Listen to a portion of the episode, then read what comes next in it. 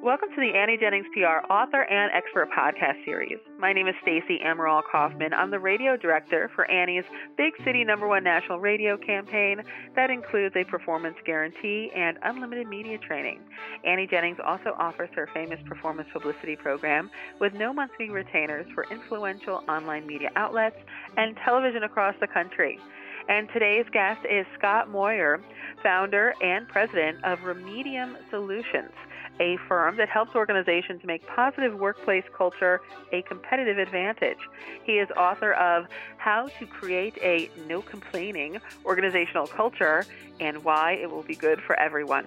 He is available for seminars on the book's contents or to help you evaluate and transform your organizational culture using Remedium's proprietary people, systems, diagnostics, and optimization.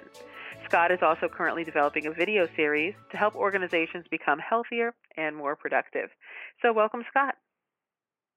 Well, great. Thank you, Stacey. It's great to be with you. It's great to have you. And let's talk a little bit about your book, which you titled How to Create a No Complaining Organizational Culture and Why It Will Be Good for Everyone. So does that mean that you just think people should be quiet and endure the things that tempt them to complain? Well, no, not at all. Uh, but, you know, I wanted to title it in some, with something that would get people's attention a little bit. And, of course, we all know that we complain from time to time and we hear others do that.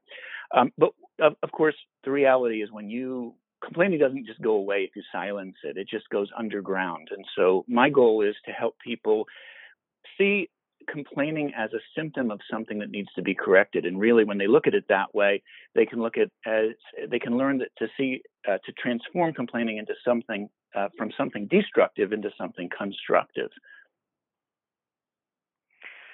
So we hear talk about positive organizational culture these days, but you know how important is that really? Is it just kind of it, it just seems to be you know the same old words thrown around over and over again? Well, you're right. You're right. And, you know, when I talk about creating a positive organizational culture, I'm I'm not referring to things that we typically think about when we talk about that, like shared vision, common mission, brand promotion, or even whether an organization wears jeans or suits, um, because that's going to vary with the organization. I'm really talking about something that's less sensational but far more important, like, and that is a culture that naturally works to correct and uh, preserve and develop the relational and emotional health of everyone in the organization. And, you know, the, the most successful companies do this and do it um, very well. There's an organization called the Enterprise Engagement Alliance, which I'm a member of, and they, since two thousand twelve, they've been publishing something called the Engaged Company Stock Index, and they track the long-term stock market value of forty-seven companies with this kind of highly positive organizational culture. And do you know that that, that Engaged Company Stock Index has outperformed the S and P five hundred by thirty-seven point one percentage points ever since they started it in October um, uh, of two thousand twelve. And that's pretty amazing.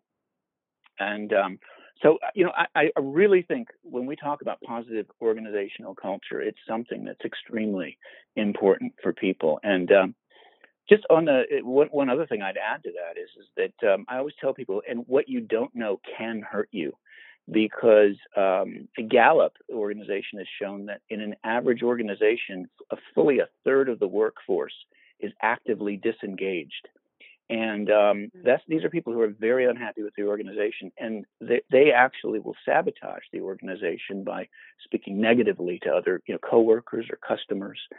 Um, or prospective employees. So this is really a big deal. Yeah, yeah. I mean, it, it absolutely is. And since it is such a big deal, um, I mean, I, I would think that um, anything worth changing or worth having is, is hard and difficult. And I don't think that organizational culture and the change that needs to happen within it would be any different. I mean, is your approach any more effective, or I don't, I, I don't want to say easier, right? Because, uh, like sure. I said, I mean everything is kind of hard. But how is your approach effective? Well, you know, organizational culture is, as you say, I mean, it is it is notoriously difficult to change, and everybody knows this. Um, this is why I'm I've, in everything that I do, whether it's working with individuals or groups or organizations, whatever, I'm always thinking about what works because I want to be very practical. And um, and so I have developed a um, an, a framework that really gets into and leverages sort of the deep human psychology of individuals and of groups. Although I don't get really psychological, it's but I'm I'm drawing on all that uh, experience and education.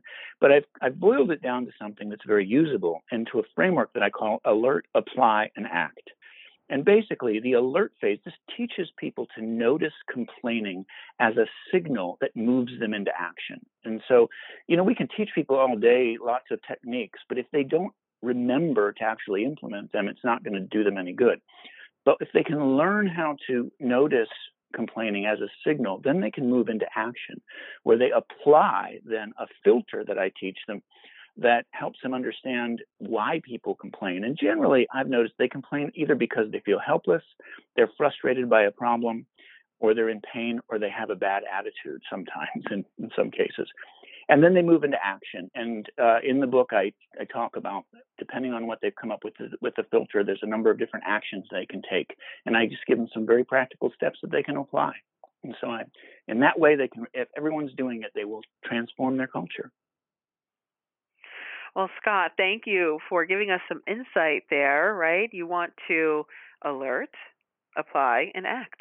Very good. Exactly. Some information we could take away from today, but also, I'm sure, uh, from your book, How to Create a No Complaining Organizational Culture and Why It Will Be Good for Everyone. And we can all learn more about Scott Moyer and Remedium Solutions by visiting his company's website, which is remedium solutions dot com. That's R E M E D I U M, remedium solutions dot com. And be sure to sign up for the mailing list for helpful tips and updates about the video courses currently in development. And again, check out that book, How to Create a No Complaining Organizational Culture and Why It Will Be Good for Everyone. You can do that, of course, on the website, on Amazon, I'm sure, uh, as well. So, mm-hmm. Scott, thank you so much for joining us today. Thank you, Stacey. It was great to be with you. And thank you to all of our listeners out there for listening, as always, to this podcast brought to you by Annie Jennings P R dot com. Till next time.